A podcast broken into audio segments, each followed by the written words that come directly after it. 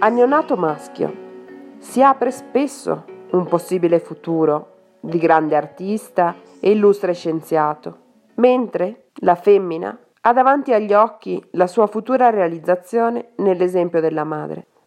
La bimba non ha scampo. La mamma è il suo unico e preciso modello di comportamento che segue attraverso l'imitazione. Ogni mancanza sarà una punizione. Dovrà realizzare la sua femminilità solo con il matrimonio e la maternità. Anche la sessualità della bambina è repressa. Ci si compiace della nudità del bambino, anzi, è bello scherzare con i suoi attributi sessuali. Le sue attività erotiche sono tollerate se non proprio incoraggiate.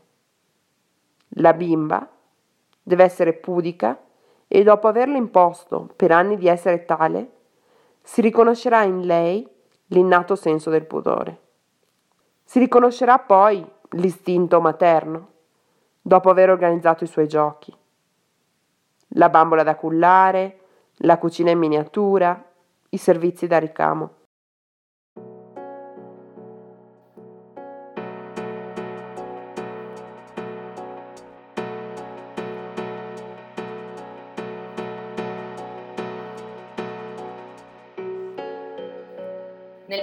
Anni 60 e 70, la società italiana vive dei cambiamenti importanti sotto il profilo del costume, dei consumi e legislativi, che hanno delle ricadute nella vita quotidiana di tutti i cittadini e forse, in particolare, delle donne. Questo podcast intende approfondire alcune delle novità che soprattutto le donne si trovano ad affrontare ben consapevoli che una società in cui ad una componente si offrono maggiori possibilità di espressione, diritti e tutele, è una società che in toto cambia, si migliora e progredisce. Io mi chiamo Francesca Indrighetti, sono una studiosa di storia contemporanea e ho approfondito in particolare la storia del secondo Novecento, nella prospettiva appunto della storia delle donne e di genere. Alcuni degli argomenti che verranno approfonditi nelle puntate sono tratti dalle riflessioni che ho compiuto fin qui sui temi dell'irrompere all'interno della società italiana delle donne, con i loro desideri, i loro corpi, la loro sessualità, le nuove leggi che cambiano il modo di fare famiglia e dunque l'ambito del privato, i discorsi legati alla violenza sulle donne. Cominciando a ragionare su questo progetto, ho pensato che al posto di offrire dei discorsi generici che hanno già un'accurata ricostruzione all'interno di testi e ricerche pubblicate, vorrei raccontare delle storie meno conosciute, oppure conosciute, ma per certi aspetti ancora poco approfondite. Nel corso delle puntate mi sentirete spesso citare le riviste dell'epoca. Le ho utilizzate per cercare di capire se e come mostravano all'opinione pubblica i cambiamenti in corso e all'interno delle riviste, in particolare, le rubriche di posta con i lettori, che sono una fonte particolare perché rendono vive le sensazioni, gli umori, i dubbi e i problemi delle persone comuni che alle riviste scrivevano.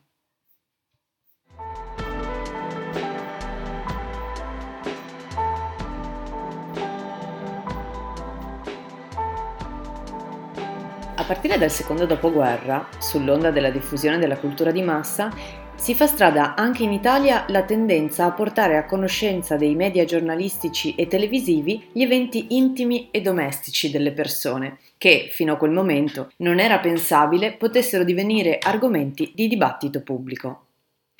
Lo abbiamo visto negli episodi precedenti, la stampa comincia a dare risalto alle donne che compiono scelte controcorrente, ai nuovi lavori che la donna svolge nella società dei consumi, alle ragazze che manifestano nei movimenti, ai loro corpi e alla novità che questa generazione incarna.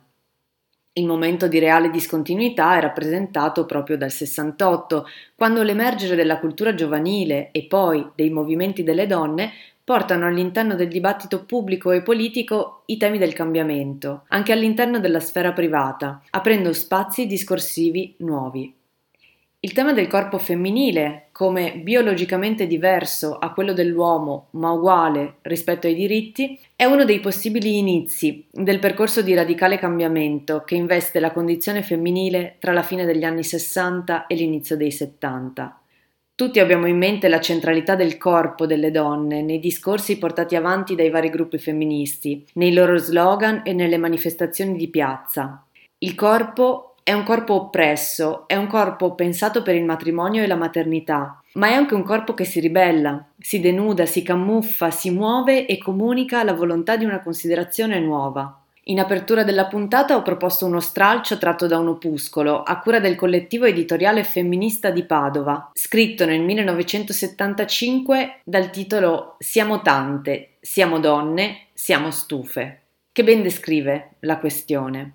Sul tema dei modelli condizionanti proposti a bambine e bambini si era interrogata in un fortunato testo la pedagogista Elena Giannini Bellotti, dalla parte delle bambine, pubblicato nel 1973, pone a tema come l'identità sessuale femminile sia determinata, secondo l'autrice, dall'educazione sociale.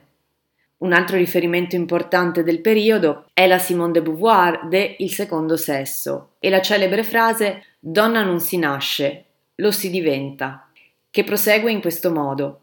Nessun destino biologico, psichico, economico definisce l'aspetto che riveste in seno alla società la femmina dell'uomo. È l'insieme della storia e della civiltà ad elaborare quel prodotto intermedio tra il maschio e il castrato che chiamiamo donna. La novità di questi testi è far ragionare i lettori su concetti di femminilità e di mascolinità, i modelli presentati sin dalla nascita ai bambini e alle bambine, infatti, non costituiscono caratteristiche innate e istintive degli individui, ma sono costruiti dall'ambiente culturale. Sotto la spinta di un contesto internazionale in grande fermento, anche in Italia si cominciano a porre a tema questioni come queste, che sono poste innanzitutto dalle donne. Essere femministe dunque in questa fase vuol dire innanzitutto incontrarsi e riconoscere nelle altre qualcuno che può ascoltare e comprendere. Vuol dire muoversi, accogliere, viaggiare, interpellare le proprie conoscenze, costruire e ricostruire legami ed amicizie tra donne di movimenti di altri paesi che hanno già all'ordine del giorno le battaglie sui temi della sessualità, della riproduzione. Ricordo in particolare il legame che unisce il femminismo nostrano a quello francese. Vuol dire ritrovarsi e discutere delle proprie esperienze per metterle a confronto con le altre, formare reti attorno a libri, luoghi, persone, idee. È nata l'autocoscienza femminista. Nel 1971 si realizza una riforma importante, ne ho già parlato, l'abrogazione della legge fascista che vietava la propaganda e la vendita degli anticoncezionali. I riflessi di questa novità non furono subito rilevanti dal punto di vista pratico, perché pudore, timore e inesperienza nei confronti degli anticoncezionali ne pregiudicavano ancora l'adozione da parte delle masse femminili. Chi accolse la notizia come rivoluzionaria furono invece le attiviste, che in questo modo poterono parlare più apertamente di maternità consapevole e aborto e cominciare ad organizzare i loro interventi. Nel 72-73 aprono i battenti anche i primi consultori autogestiti e i centri di medicina della donna, all'interno dei quali si fa educazione proprio all'uso degli anticoncezionali. Un altro importante segnale si ebbe nel 74, l'esito non scontato del referendum sul divorzio e un clima più disteso facevano infatti maturare in chi si batteva una fiducia più salda nelle proprie capacità, un peso nella pubblica opinione e la possibilità di organizzare ed esigere cambiamenti dal governo. Dal punto di vista legislativo, nel 75 succede una cosa importante, ovvero che la Corte Costituzionale dichiara la depenalizzazione dell'aborto terapeutico, aprendo la strada alla possibilità di una legge. Inoltre, Sotto questo segno venne approvata la legge istitutiva dei consultori, cui seguirono negli anni successivi le varie normative regionali. Elaborando questi temi si svolse il decimo congresso nazionale dell'UDI nel gennaio 78 a Roma. L'UDI, Unione Donne Italiane, era infatti sempre più vicina alle posizioni delle giovani femministe e meno a quelle del Partito Comunista. Un'assimilazione graduale di temi e concetti rintracciabile anche nelle parole d'ordine dei congressi, come quello appunto del 78, dove già dal titolo La mia coscienza di donna in un grande movimento organizzato per cambiare la nostra vita, si avverte uno spostamento dell'azione politica dalla dimensione collettiva all'identità soggettiva. Quattro mesi dopo, il frutto del lavoro dell'UDI e di tante altre organizzazioni italiane femministe culminò con la definitiva approvazione della legge 194 di piena depenalizzazione dell'aborto nel maggio 78. Fino a questa data la scelta di non portare avanti una gravidanza, che per i più diversi motivi è indesiderata, è una scelta che migliaia di donne, senza distinzione né di censo né di classe né di istruzione, sono ancora costrette a compiere in clandestinità.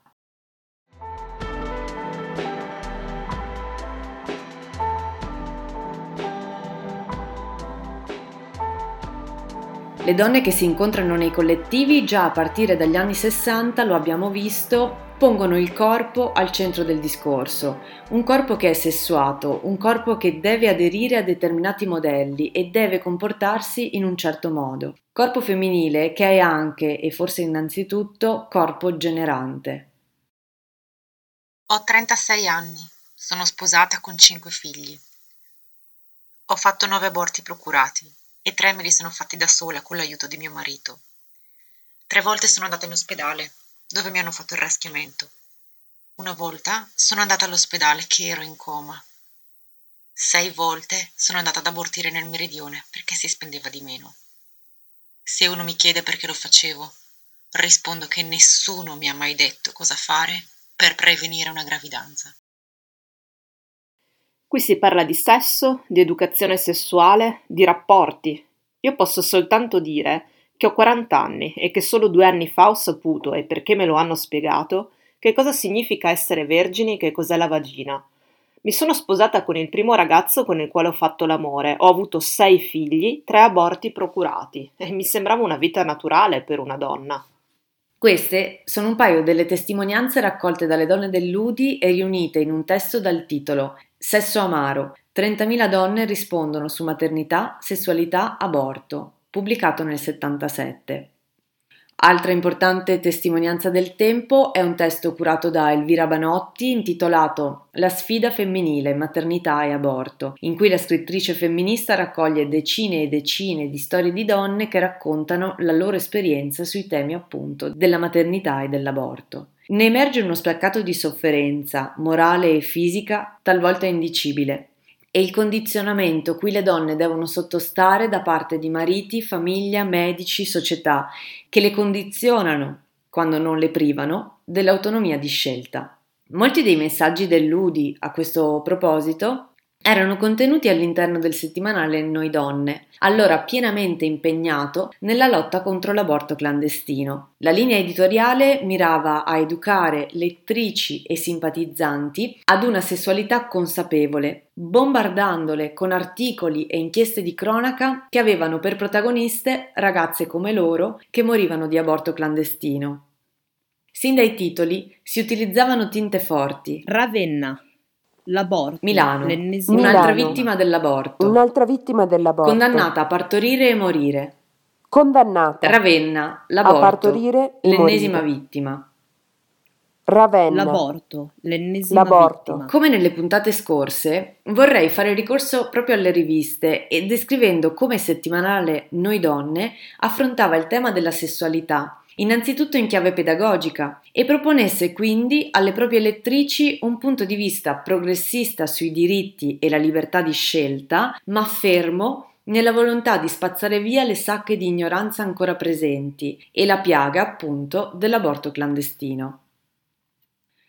Noi donne è una rivista di stampo progressista e tra le sue pagine, forse per prima, ha parlato in maniera esplicita al grande pubblico dei temi legati alla sessualità e al controllo delle nascite. Già nel 1956, per dare un segnale di rottura con il periodo precedente, la nuova direttrice Giuliana Dal Pozzo esce con un'inchiesta dal titolo Quando li vogliamo, quanti ne vogliamo, agitando probabilmente l'umore di più di qualche iscritta oltre che ponendosi in ottica critica di fronte agli indirizzi della militanza più ortodossa e maschia del partito. In questo modo il settimanale si è posto come interlocutore di rilievo all'interno di un dibattito appena cominciato sulla possibilità di pianificare le nascite e di parlare di diritto all'aborto.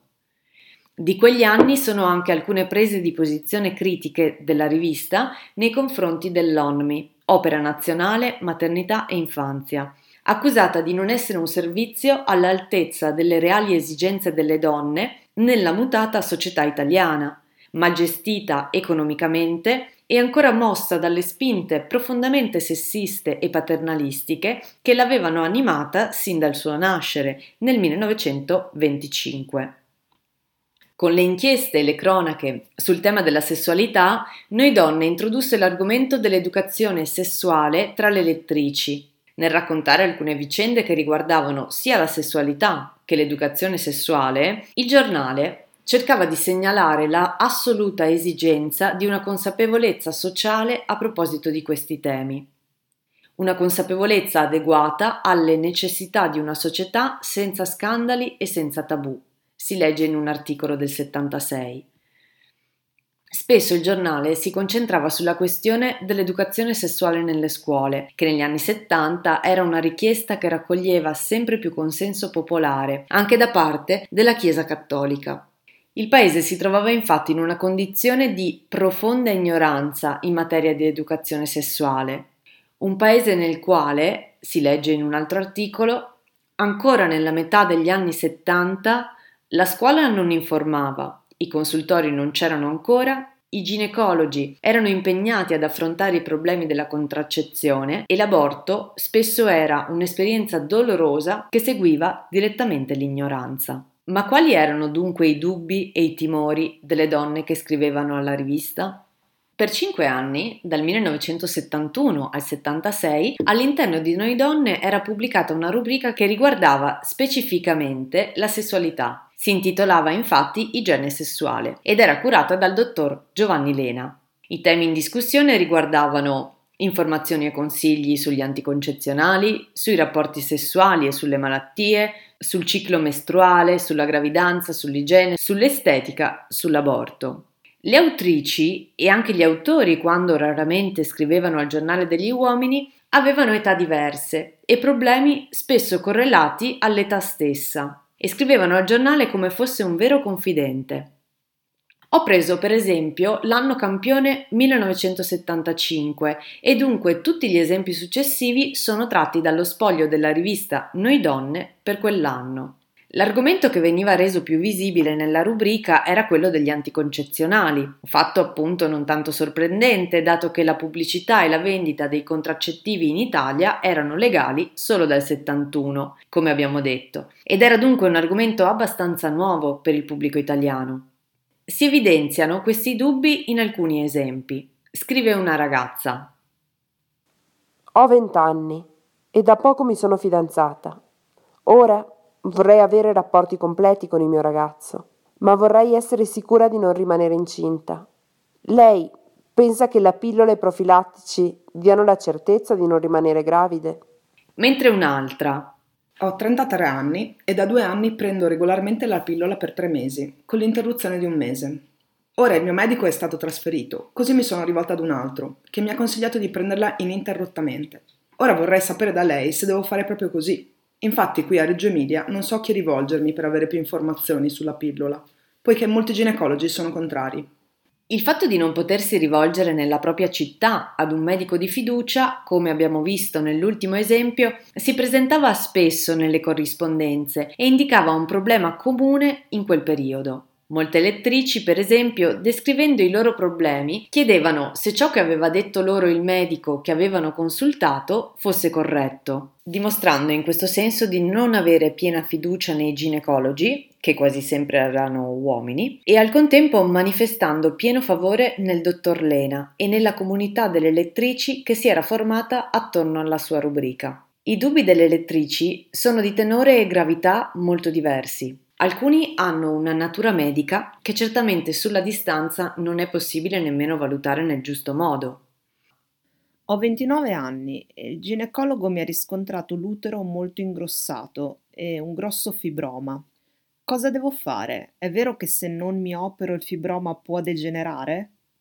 Oppure, sono una ragazza di 19 anni. In seguito ad una visita ginecologica mi è stato detto che sono affetta da una cervicite. Di che gravità è questa malattia? Quali conseguenze può portare? Altri hanno invece origine da un impianto culturale ereditato, anche all'interno della classe medica, che fatica ad aggiornarsi, come nel caso di una ventenne che lamentava. Volevo sapere, inoltre, dove posso rivolgermi per consigli e visite ginecologiche senza sentirmi chiedere ogni volta se sono sposata oppure no. Questo tipo di incertezza da parte delle lettrici è indicativo proprio dell'ambiente medico in cui si trovavano queste ragazze. Si sentivano dunque più incoraggiate a scrivere al medico di un giornale invece che chiedere al proprio dottore, riparate dall'anonimato che scrivere ad una rubrica di posta comportava. Un'altra lotta della rubrica igiene sessuale era contro la disinformazione prevalente nel periodo. Si nota questo fatto in alcuni esempi. Il ginecologo, alla mia richiesta di poter adottare la pillola alla spirale, ha risposto che consigliava a mio marito l'astinenza o il coitus interruptus. Ma non riesco a capire com'è possibile nel 1975 incontrare ancora certi dottori. Tra l'altro abbiamo pagato 20.000 lire per quei consigli.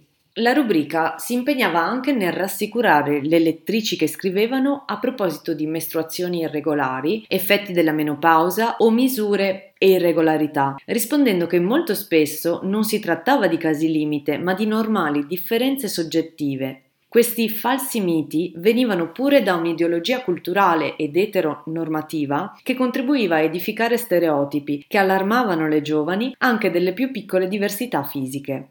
I dubbi insorgevano nelle donne perché non si confrontavano con le altre e non avevano un medico di fiducia cui porre dei dubbi che talvolta si vergognavano di avere. Per questo preferivano ricorrere alla rubrica del dottor Lena. Un altro genere di domande riguardavano poi i problemi di tipo marcatamente sessuale, per esempio chiedevano consigli sull'orgasmo, sulle posizioni del coito, sull'eiaculazione precoce, sulla masturbazione e anche su verginità e omosessualità. Tema questo che solo all'inizio degli anni 70 si affaccia all'interno delle rubriche di posta. Si rileva anche quanto le norme culturali influenzassero le idee sulla sessualità. Ad esempio, ho 39 anni, quando ne avevo 32 ebbi rapporti con un ragazzo che poi ho lasciato. Ora sto per sposarmi, ma non so dire al mio compagno che non sono più vergine. Vorrei sapere se l'imene può rimarginarsi o se si può farlo con un'operazione chirurgica. Vorrei sapere se masturbandosi si può perdere la verginità. Sulle questioni del corpo, della sessualità e della vita di coppia gravavano evidentemente ancora pesanti contraddizioni e persistenti stereotipi che popolano l'immaginario delle persone, sono riconducibili ad una morale di matrice tradizionalista cattolica, ma che si esprimono anche nelle posizioni di chi cattolico non è. La vera novità per queste ragazze e donne consisteva nell'avere uno spazio in cui si prestava attenzione alle loro preoccupazioni e d'altra parte la mole di richieste invita a pensare che il desiderio di conoscenza era molto sentito. Scrive a questo proposito Luciana Perkovic nel suo ricco testo intitolato La coscienza nel corpo. Come generazione cresciuta negli anni 50 eravamo state subissate da divieti e paure ingabbiate dal senso di vergogna e pudore. Molte, e io tra quelle, capimmo d'un tratto che adesso potevamo usare, pensare con la nostra testa, decidere da soli della nostra vita e del nostro corpo che si era risvegliato come la nostra mente e di cui però sapevamo ben poco.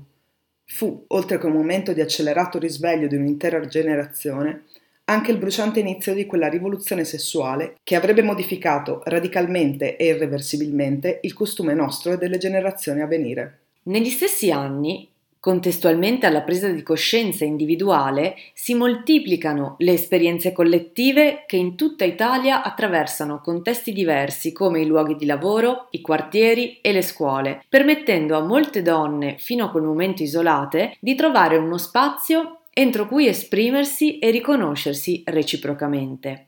Queste realtà politiche fin dai primi momenti utilizzano testi, volantini, comunicati ed altre forme di espressione, non solo testuale, il teatro e la danza ad esempio, per incidere nella sfera pubblica, per comunicare alle altre donne e all'intera società con l'intento di operare un disvelamento della condizione femminile e della dicotomia tra società reale e opinione pubblica. Si moltiplicano in Italia i cosiddetti consultori femministi, laici ed autogestiti. Ogni gruppo ha una storia particolare che non è possibile qui ricostruire Spesso si trattava di un collettivo di donne che si riuniva per parlare delle proprie esperienze, promuoveva la conoscenza del corpo attraverso incontri con specialisti, dava informazioni rispetto alla contraccezione e agiva da ponte tra le donne e la sanità pubblica. Nel passo che mi appresto a citarvi ora, Giuliana Dal Pozzo, che abbiamo già incontrato perché era la direttrice della rivista Noi Donne, descrive il suo lavoro in rubrica e l'attenzione che riponeva nel rispondere alle donne che le chiedevano una mano a risolvere i loro problemi. Giuliana Dal Pozzo va però al di là e riesce in poche righe a sintetizzare attraverso la sua esperienza particolare il modo in cui la maggior parte delle donne viveva in quel periodo. Fu all'inizio un lavoro da laboratorio scientifico, eseguito con il microscopio. Chi erano dunque, prese a una a una, messe sotto la lente di ingrandimento queste masse femminili, di cui si continuava a parlare nelle riunioni, nei comizi, nei documenti ufficiali delle organizzazioni democratiche, nei giornali. Che cosa avevano dentro, a pesargli sul cuore? Quali interpretazioni davano delle difficoltà di cui soffrivano? Perché nella nostra vita di donne del dopoguerra c'era questo, un soffio di schizofrenia. Agivamo come persone libere quando si trattava di tuffarsi in qualche battaglia politica o sociale ma eravamo vittime inconsapevoli dei programmi più conservatori e della logora ideologia borghese, non appena costrette a giudicare i fatti della nostra personale esistenza, a scegliere le letture, ad addentrarsi nel mondo dei sentimenti, falsamente considerato un mondo a sé, franco da insidie. Mi piace che lei, donna impegnata nel cercare di cambiare le cose, metta a nudo la discrepanza tra l'atteggiamento pubblico e la vita privata, che emerge come nodo importante del problema. In molte, infatti, riflettendo sulla propria vita familiare e sessuale, scoprono l'esistenza di un abisso di frustrazioni, un asservimento corporale che le imprigiona da tempo immemorabile e che continua, nonostante i cambiamenti culturali in atto, a caratterizzare ogni rapporto di coppia. La riflessione femminista, che prende campo a partire dal corpo, riecheggia in uno tra gli slogan che riempivano le piazze negli anni della contestazione. Io sono mia. Nella sua formula sintetica sembra scandire il senso di questa riappropriazione da parte delle donne di tutte se stesse all'interno di una ritrovata consapevolezza, una consapevolezza maggiore rispetto alla propria fisionomia, l'introduzione degli anticoncezionali e una serie di informazioni circa il concetto di piacere femminile fanno sì che l'approccio alla sessualità si faccia più maturo, come pure la non sopportazione di determinate posture sessuali da parte degli uomini. Il corpo delle donne e con per esso la loro mente non vogliono più essere terreno di conquista, ma titolari di diritti e di una soggettività nuova ed articolata. Sessualità, piacere e procreazione cominciano ad essere vissuti da un numero sempre maggiore di donne come esperienze consapevoli, sottraendosi alle regole sino a quel tempo imposte dal diritto e dalla religione, che sono storicamente appannaggio maschile. La scelta del matrimonio e quella della maternità diventano sempre più consapevoli e autonome per molte donne. Queste determinazioni appaiono come i sintomi del fatto che l'istituto familiare sta vivendo delle modifiche interne che rendono i suoi componenti più autonomi e meno disposti a far valere la logica familiare sulle disposizioni individuali. Quella che stava emergendo in quel momento è una generazione nuova, pronta per la rivoluzione culturale, e particolarmente pronte si dimostravano le donne, soprattutto quelle più istruite e cittadine. Queste donne, ed è l'ultima questione che vorrei affrontare qui, si trovano ad essere improvvisamente lontane dall'esperienza delle loro madri. Le loro madri nel dopoguerra avevano conquistato il diritto di voto, diventando in questo modo interlocutrici obbligate del mondo maschile della politica, ma senza che questo nuovo protagonismo fosse arrivato a cambiare la sostanza dei rapporti interni alle famiglie, dei pregiudizi e degli stereotipi che le tenevano comunque legate ad uno spazio altro, ad un mondo con altre regole rispetto a quelle che governavano la vita degli uomini nello spazio pubblico. Il taglio non fu netto e irreversibile, ma a differenti velocità e soggettivo nella pluralità delle esperienze. A cavallo tra anni 60 e 70 arrivano finalmente le leggi che cambiano l'impianto familiare. L'introduzione del divorzio nel 70, confermato con la sconfitta del referendum abrogativo 74, cui consegue la riforma del diritto di famiglia, 75, la depenalizzazione dell'aborto, 78, la progressiva, seppur incompleta, parificazione delle condizioni lavorative, culminate nella legge del 77. Questo nuovo impianto sancisce sul piano normativo la soggettività e il protagonismo delle donne, che si apriranno nel corso del tempo ad altri temi. Quella che oggi è definita violenza di genere, ad esempio, che a partire proprio dalla metà degli anni 70 e per opera delle donne, non resta più argomento confinato nello spazio chiuso della propria ritrosia a parlarne, ma diventa tema di discussione pubblica, destinato ad accogliere su di sé sempre maggiore importanza nei successivi sviluppi del pensiero e delle pratiche delle donne e sempre maggiore attenzione mediatica.